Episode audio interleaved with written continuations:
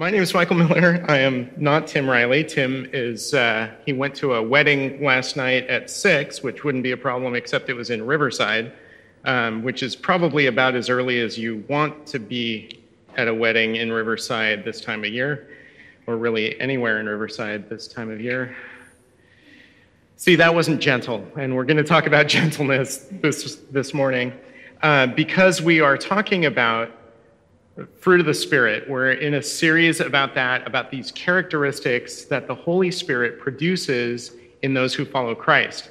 And uh, as we look at gentleness today, before we, we move to gentleness specifically, I want to go back to kind of where Tim started this series, which is in Galatians chapter 5.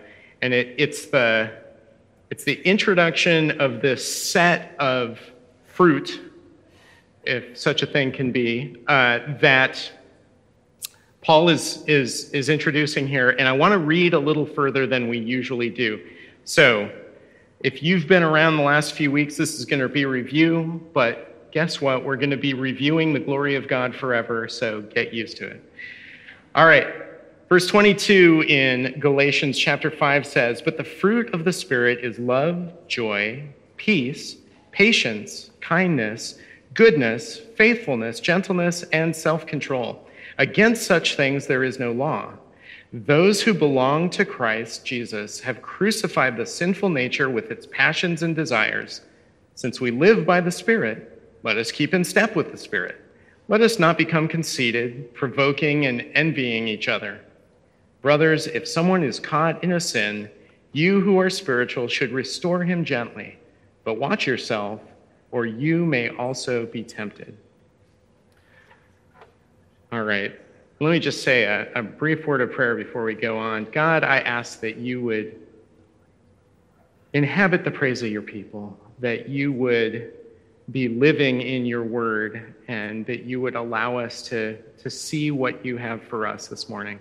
And I ask that uh, I wouldn't stand in your way, and I pray that, that your will would be accomplished this morning as always. In Christ's name, amen. All right, so what do we know about these fruit? Uh, the first is the fruit doesn't come from my effort. I don't produce the fruit. You don't produce the fruit. Who produces the fruit? That's right. The answer is the Sunday school answer it's Jesus through the Holy Spirit. Okay. What's the other thing that Tim has been saying this whole series about the fruit? It's not fruits, it's one fruit. They're all related. And gentleness, when we begin to talk about that specifically, it's a little hard to detach it. You, you, it's hard to be gentle if you're not loving. It's hard to be gentle if you're not kind. It's hard to be gentle if you're not patient. You see how these things are, are interwoven, and they're really all interwoven. So there's this set of things that, that come about, and I was trying to think of how to illustrate that. And I started off thinking, oh, I've got, I've got this tree in our yard, and we just planted it in the spring, so it's not bearing any fruit, but it's got, you know, a, a rootstock, and then coming out of it are multiple grafted kinds of apples. So when it bears fruit, it's going to go one one limb's got some fruit, and then the next limb turns on, and the next limb turns on. No, that's there's still different kinds of apples, it's different fruit. Man, I, I, surely there's an illustration. Well, when we were in Maui last week, uh, I was uh, intrigued when we went to the farmer's market, and one of the things in the stall, the outside was shaped like a papaya, which is in the yeah, not interested category for me. But the inside was a color I had never seen before, and so we scratched our heads and asked the guy, and he said, Oh, that's a strawberry papaya. And I said, You're doing dirty, evil, wicked science here, aren't you? And he said, No, try a piece. And so I did. So I'm the guy who doesn't like papaya. I kind of like this. It tasted like a papaya, little sweeter, and with notes of strawberry in it. And I was like, Oh, I got two fruits. I don't have nine fruits, but it's one fruit that has two kind of fruitinesses to it. And Karen and I enjoyed it. Our children did not. That left more for us, so it, it all worked out.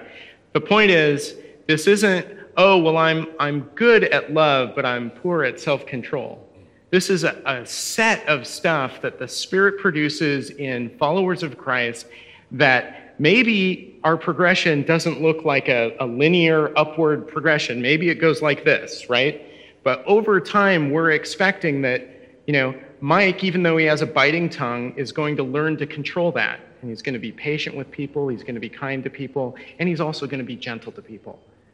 All kind of in once. He's going to be able to control that thing increasingly.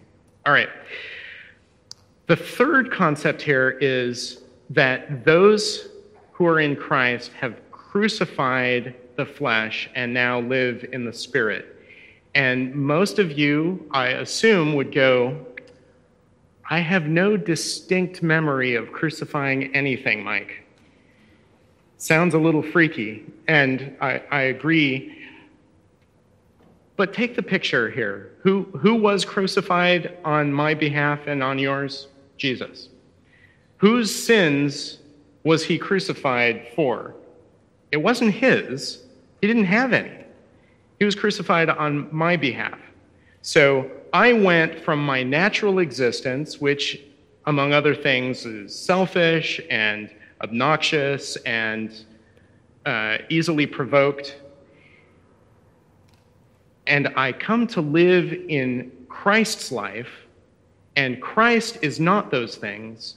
He is love, joy, peace, patience, kindness, etc. Right? The reality is that if you're around me long enough, you're going to see bits and pieces of old Mike crop up. I'm going to make a comment and I'll think it's funny, and you'll go, ouch, that was excessively harsh. And I'll go, oh crud, I'm living in the old dead Mike, not in Christ. And that's a service that you can actually provide for me is by saying, Mike, that was unnecessarily harsh. That wasn't gentle. Just so you know, you're, you're invited to say that if I'm like that. Okay, so what does it mean to crucify the old self? It means when I see it, I want to run away from it. Whatever aspects of me are still stuck in my behavior patterns, my thought patterns, my words, I want those gone. And I want to appropriate the words of Christ.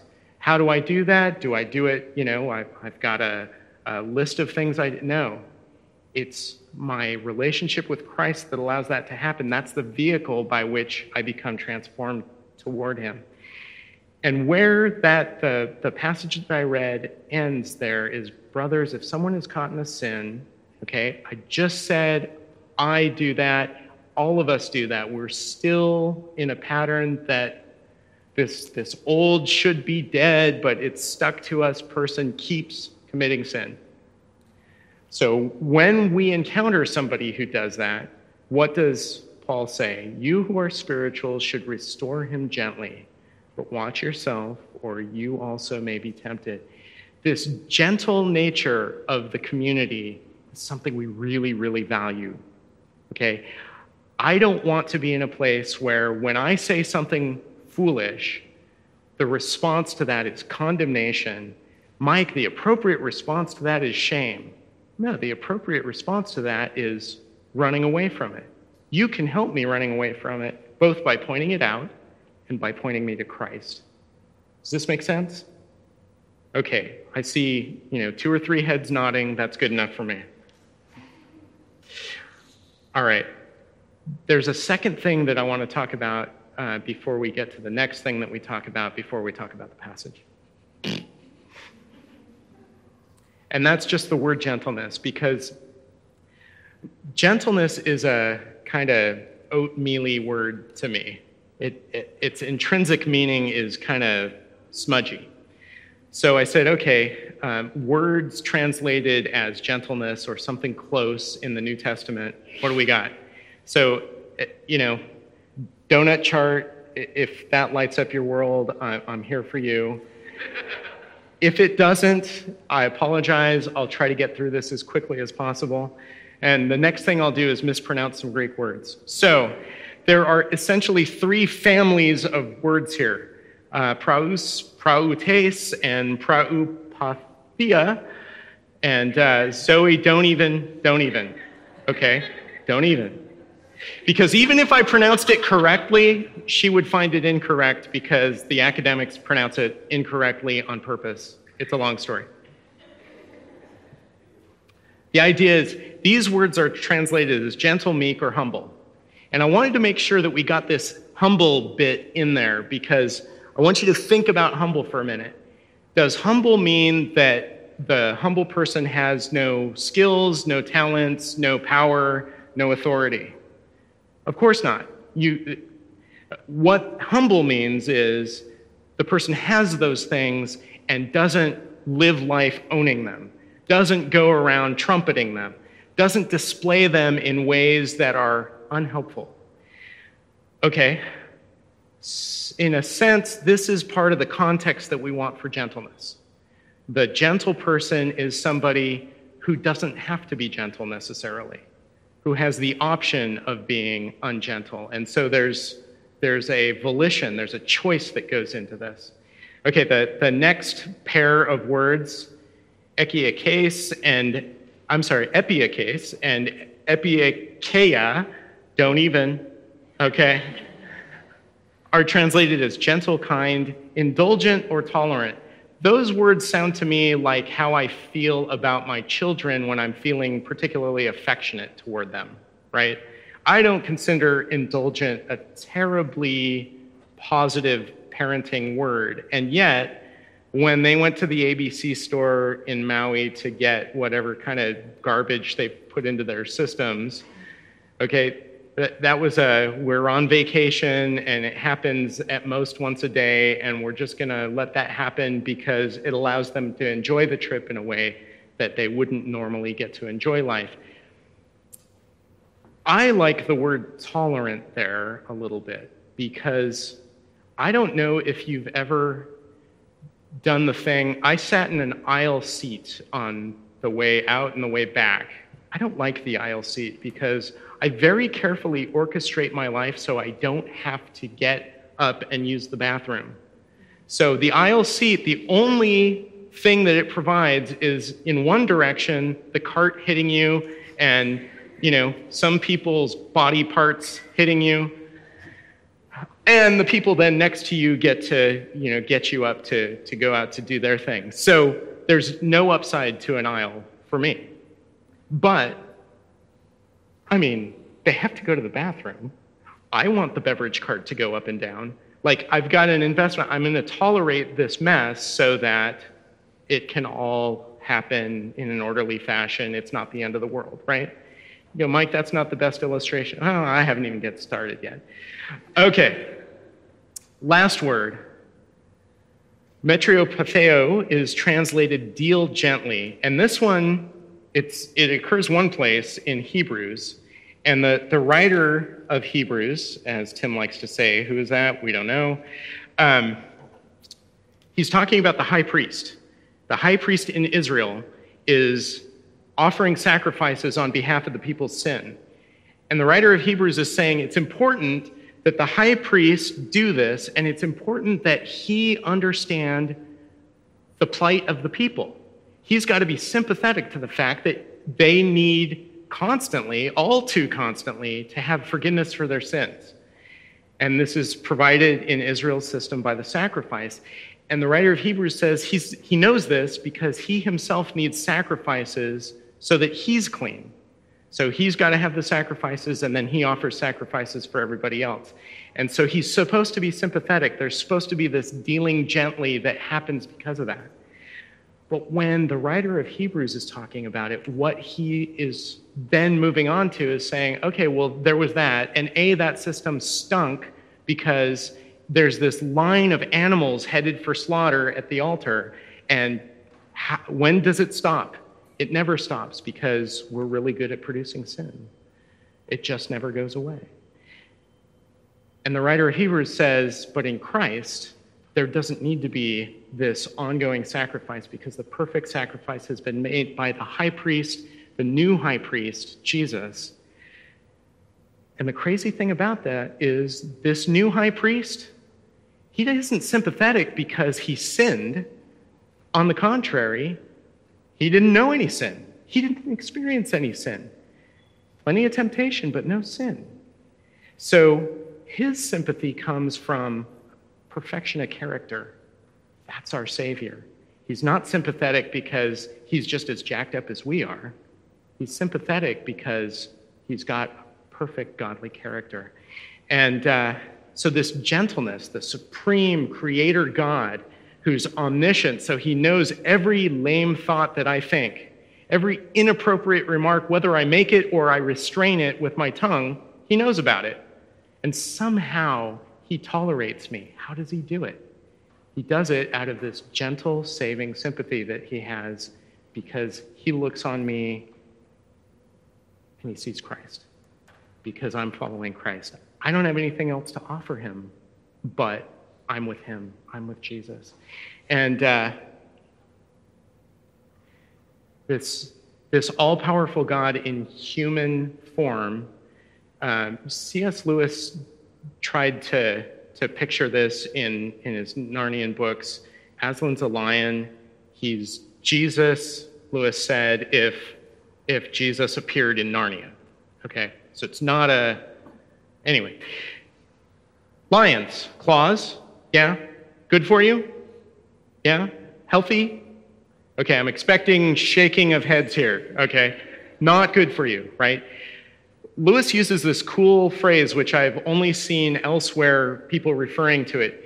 Aslan velveted his paws, by which he means he retracted the claws in, and all you've got is that cool thing, the, the softness of the pads of a cat, right? There's, there's nothing there. Now, he could still cuff you one with the, the non clawed hand, and you're going to notice.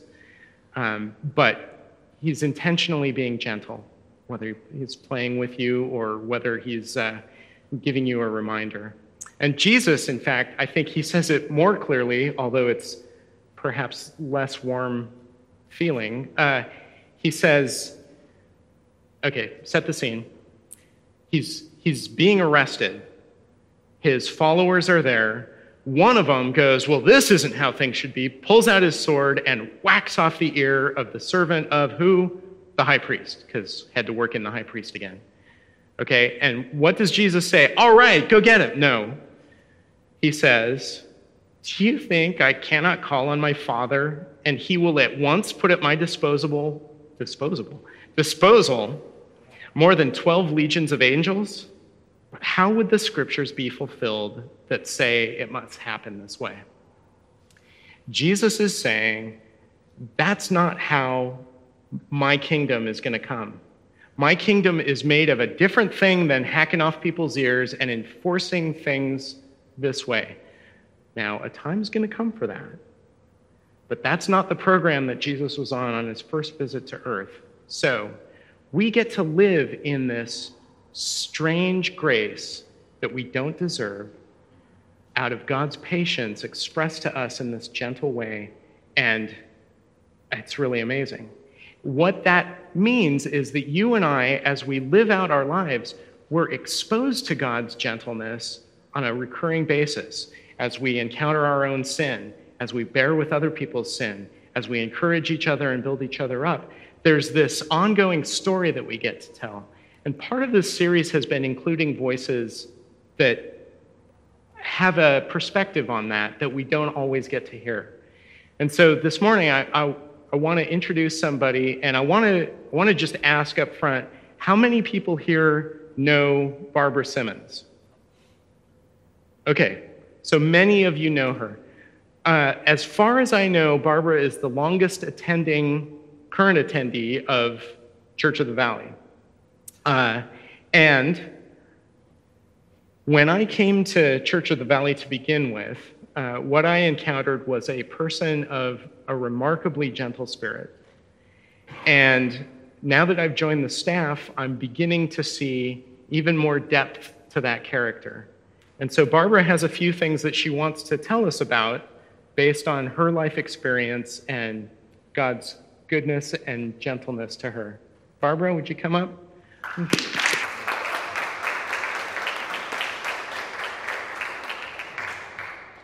Thank you very much. Good morning to everyone. As we have discussed, the fruit of the Spirit that we're talking about today is gentleness. My first thought was, I like gentle. I don't like harsh. I don't like hurt. I love gentle. And the dictionary describes gentle as mild, amiable, kindly, patient, meek, not rough, harsh, or loud. Meek kind of stumped me a little bit. And so I did a further study on that. And meek does not mean weak. It gentle means being firm but compassionate, being in control while still being carry. So the uh, verse from 1 Philippians 4 5 says, Let your gentleness be evident to all. The Lord is near. Now, I'll be sharing about three times in my life that presented some real challenge, but the underlying thoughts are not about me. The thought is that our dear, gracious, gentle God brings us through the most challenging times. I want to tell you about my parents when they were first married, or before they were married, they had a home built. And it was in what is now Fremont. At that time, it was Washington Township, several little towns, and uh, it didn't become the city Fremont until many, many years later after I was gone from there. And um, all around the home, all four sides, were fields. There weren't other homes, there were fields. And it was farmland. There was cauliflower, there were potatoes, there was grain, there was lettuce. You name it, we could go and pick our dinner every day. It was wonderful, except that there weren't people around. and there were no neighborhoods where children could play because we weren't that close together. It had to be arranged, and it was often very difficult to do that. So I grew up as a very lonely little girl. I did have a cat, and there were chickens, which I hated, because I had to feed them and collect the eggs. And they pecked sometimes. But I, I was alone a lot. My favorite day was Sunday. Sunday, we went to church. And it was customary at that time for parents and children to sit together for the entire service.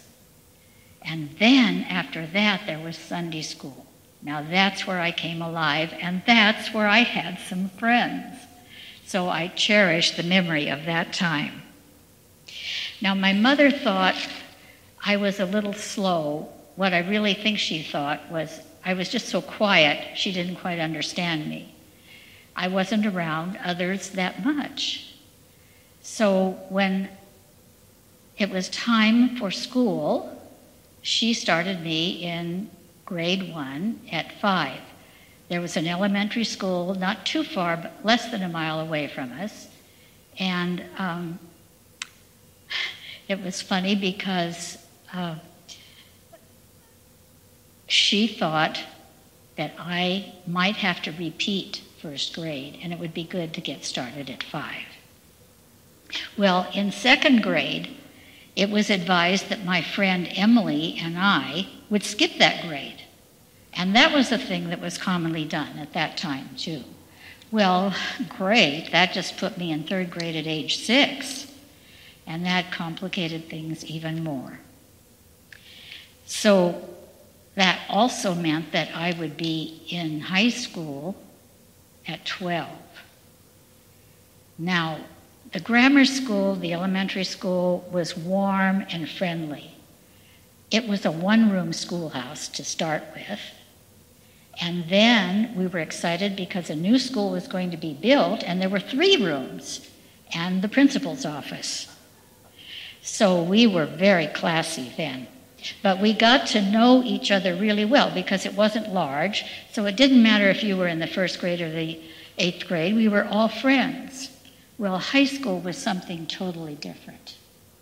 And it was a really, really challenging time for me.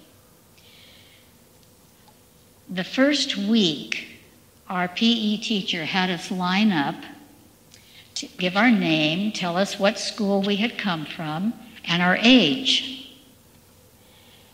And when I said that I was 12, she said, Oh my goodness, you're just a child.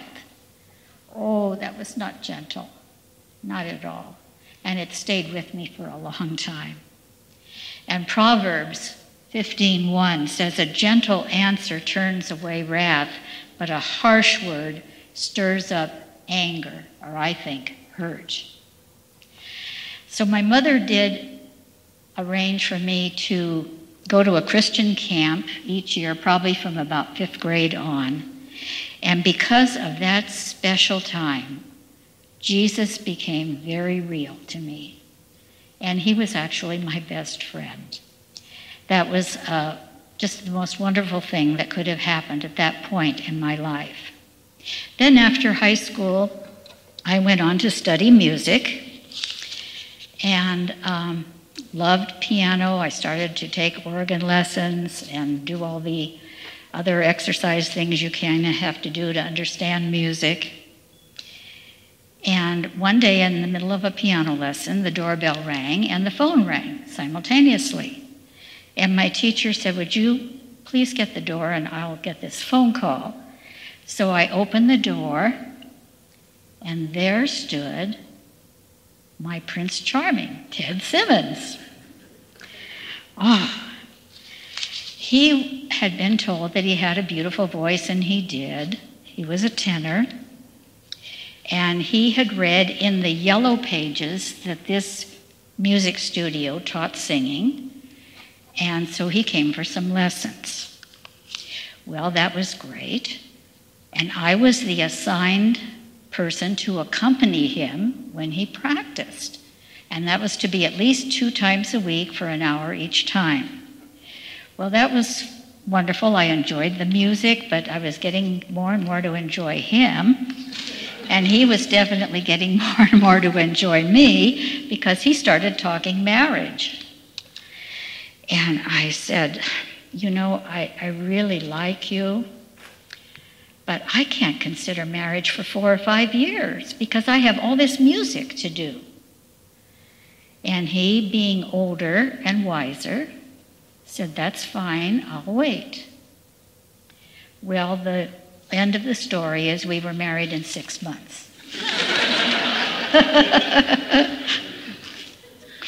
and Ted and I planned a family. And after four years of marriage, we had a little girl born prematurely. Uh, she weighed a pound and a half, and she lived a day and a half. So that was a great disappointment. But then, four years later, I gave birth to John, and we were over the moon with delight. But as time went on, we realized that John was very small, he was very tiny, and he wasn't terribly active. Mentally, he really was. He'd read his books, he'd memorize all his books, and all kinds of things like that, but physically, he was not active. So our doctor sent us to Stanford for testing and evaluation when uh, he was three. And the head pediatrician came to me afterward and said, Mrs. Simmons, you have a perfectly normal child. Why don't you go home and stop worrying? Not, not gentle. I tried that, but that didn't work. A mother's intuition is very strong, as you all know. So then some years passed, and we kept trying to find some help and did not. And there was a doctor uh, who was here in our church, and he came to us at one point and said, You know, I've been observing John, and I have a concern. And would you be interested in having him tested at uh, UC Hospital in San Francisco? We thought, Well, thank you, God. We've been praying for some help. And uh, this was like an answer. So uh, John was in the hospital for nine days for testing. And the uh, test showed that he was pan hypopituitary. And at age seven, his bone was three. So he definitely needed some help. But none of his glands were functioning normally, and without medical help, he would be a dwarf. Well, proper help had only recently become available. And uh, there were, I think, three or four medical centers in the United States that even diagnosed and treated this problem at that time. We're talking 50 years ago. Well, he qualified for the treatment, but there was one year of waiting. He was on a waiting list, as were other children in the area, because at that time the growth hormone was not synthesized. Since then, it's it's just a piece of cake. They, this diagnosis can be made on an infant, and the treatment can begin immediately. Well, the doctor said, We'll try to get him to five feet. And as time went on, each year, there were improvements made. And um, he got to five two and five three, and he ended up at five seven, which was like a little miracle for us. So I thought of this verse in from James, James 1 2. Consider it pure joy, my brothers, whenever you face trials of many kinds, because you know that the telling of your faith develops perseverance. We were invited by friends to join them on a trip to the Holy Land, which was going to be led by one of their pastors, and it was the most wonderful trip. We sat on a balcony and uh, prayed as we looked out at the Sea of Galilee. It's just like a dream. And when our bus stopped on a high plain, we overlooked the city of Jerusalem. And Ted sang the Holy City. And it's just one of those wonderful, memorable moments. So we were on a real high. Oh my, it was good.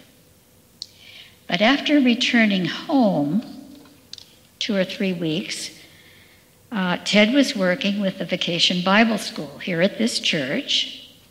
And one day when he came home, he said he was experiencing pain on his side. And uh, he said, I think when VBS is over, I'll see the doctor. And I said, No, that's not the way it's going to happen. You're going to call now. And as I told the earlier group, you husbands have to be grateful for your wives because we take care of you properly. Mm.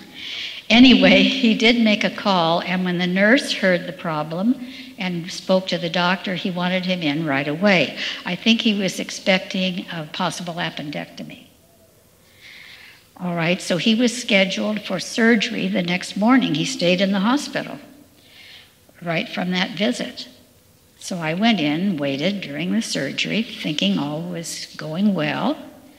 And he came to me, the doctor came to me and said, Mrs. Simmons, I have some news. After we opened him up, it was just by good fortune that I spotted an area that I knew I had to check out, and it was cancerous. And he said, It looks to me like it has spread, but we won't know the cancer has broken through a wall and there's infection, and this is why he's having uh, this pain. So he had to stay in the hospital almost a week to clear up the infection, and then we had to wait two or three weeks. And then he had a major surgery, and that was the worst because it was discovered that the cancer was really, really spread and how it was, I can't believe because he was so active and seemed healthy. But it does sneak up on people. He did have some chemo, and that helped a bit. Uh, one doctor said he had three months, another doctor said he had four months to live. And he had a firm determination to live. He wasn't about to give up. And as I say, the chemo might have helped some, but he lived for 16 months. And it's, it's difficult to explain, but those were some of the most beautiful months that we had together because we were facing a very serious reality. And God was the Lord of our lives. Where was gentle then? Oh, we had gone from this wonderful trip to, to an extreme high down to an extreme low, all within a couple of months. Well, gentle was when we placed everything in God's hand. We came to church sometimes in the evening when no one else was here, no one else was, nothing was going on, and we prayed together and read scripture, and that was comforting. This was not a gentle episode. But God gave us the greatest incredible peace. Even to this day, I can hardly believe how He led us through this. And I thought of Matthew 11:29, where it says, "Take my yoke upon you and learn from me, for I am gentle and humble in heart, and you will find rest for your souls." And oh, that is a meaningful verse and such a true one. Now, when Ted knew that his time on earth was limited, he had a very serious talk with me. And he said, I know you're going to grieve. I know you have to have time to do that. But when that settles down, I expect you to continue to grow in your Christian faith. I believe God has many things for you to do. And I want you to seek His will, to be obedient in doing the things He has planned, and to live with joy and thanksgiving.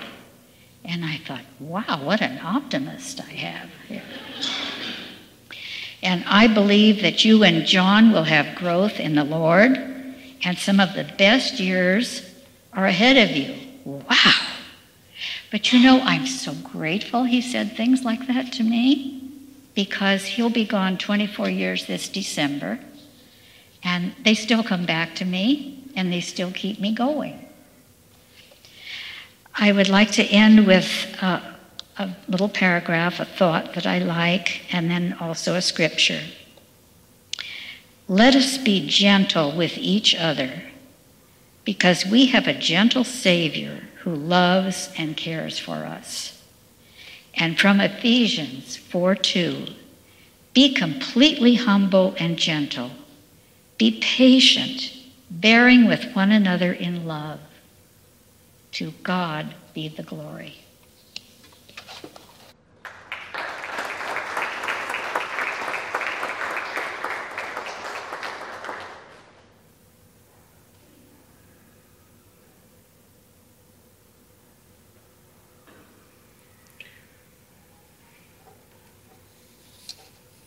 So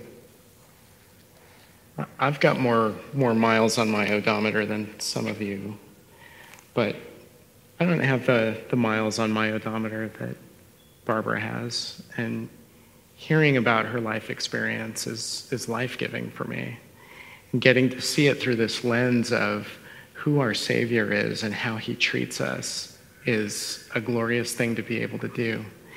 And I promised before that we'd get back to the the passage uh, that, that Ruth read earlier. And I, I want to do that in sort of closing this, this out. And it'll, it'll take a little while, so, you know, another, another caveat there. But um, Colossians 3 12 through 17, it starts off uh, saying, Therefore, as God's chosen people, holy and dearly loved, clothe yourselves with compassion, kindness, humility, gentleness, and patience. And we know, okay, that this is a thing we teach all the time. You know what the text says by looking at the context, right? So the text that's around it has a bearing on anything that you pull out.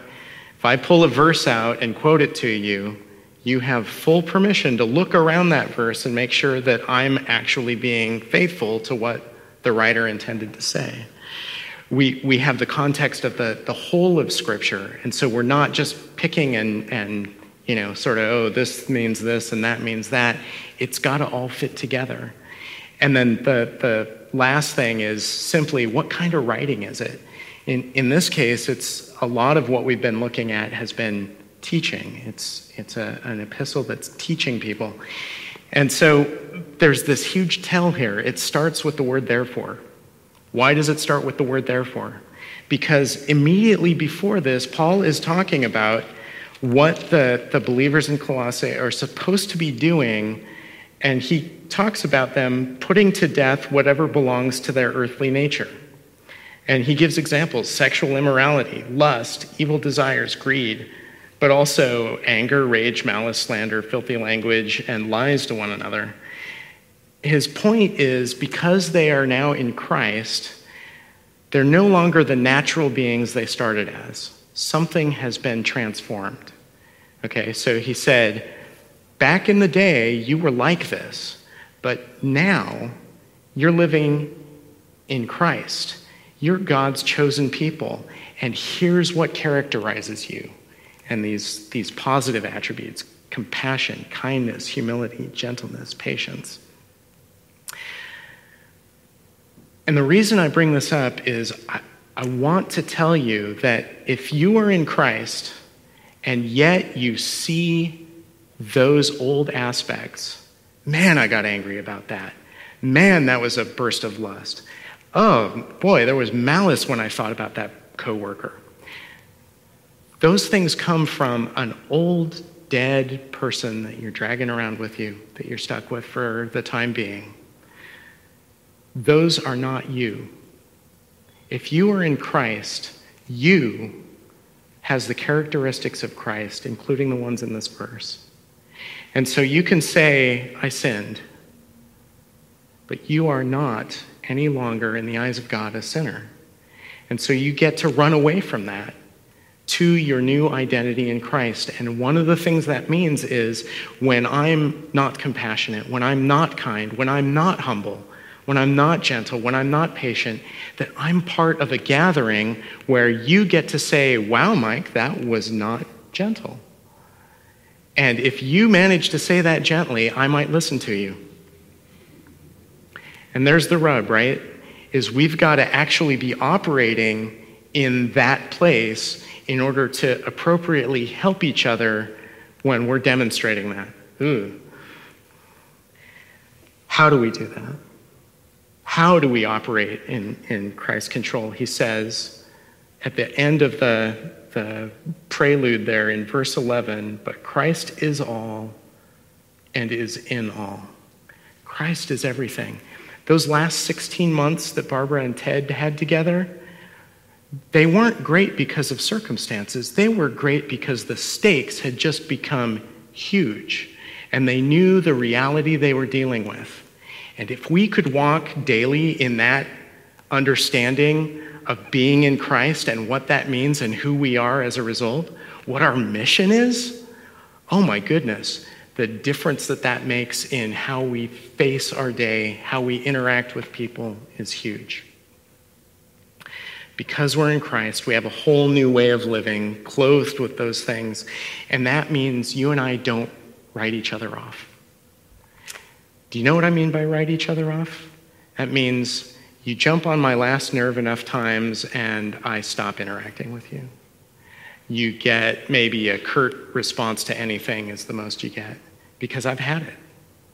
Well, guess what? If I'm in Christ and you're in Christ, I don't get to do that. You don't get to do that. We get to bear with one another.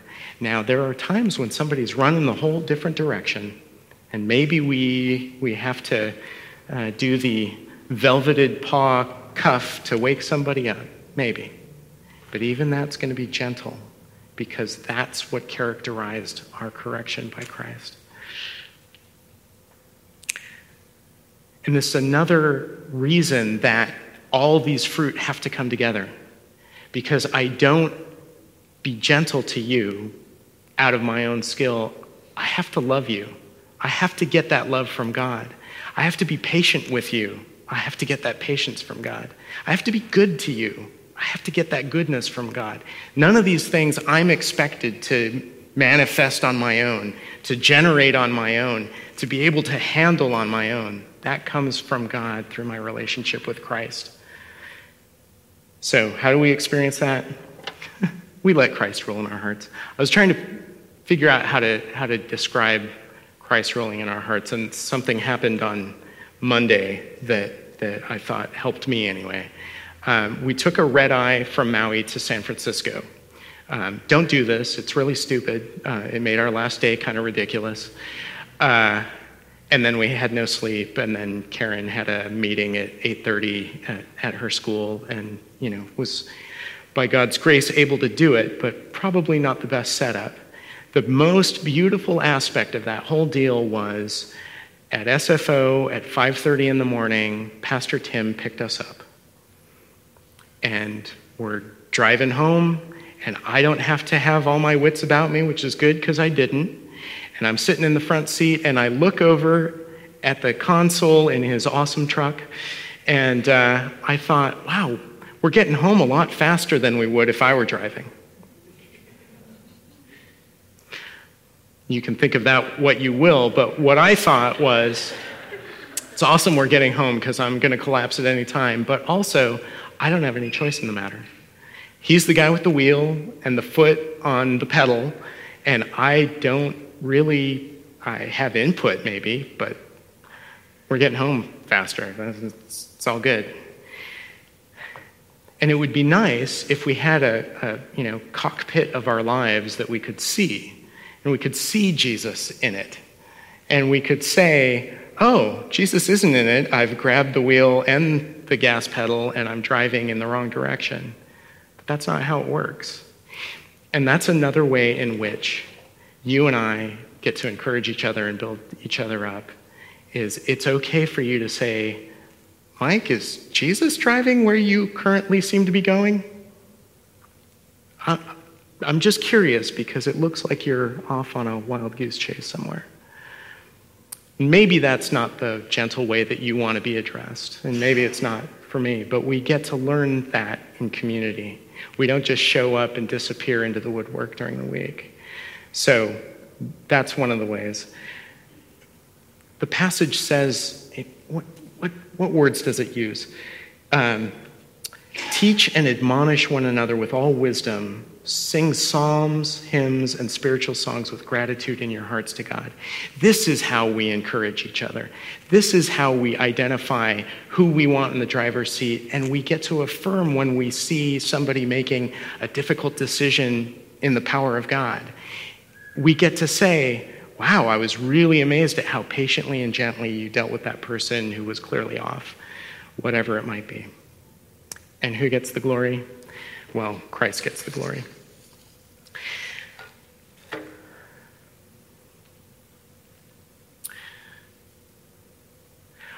Why don't we have the, the worship team come up?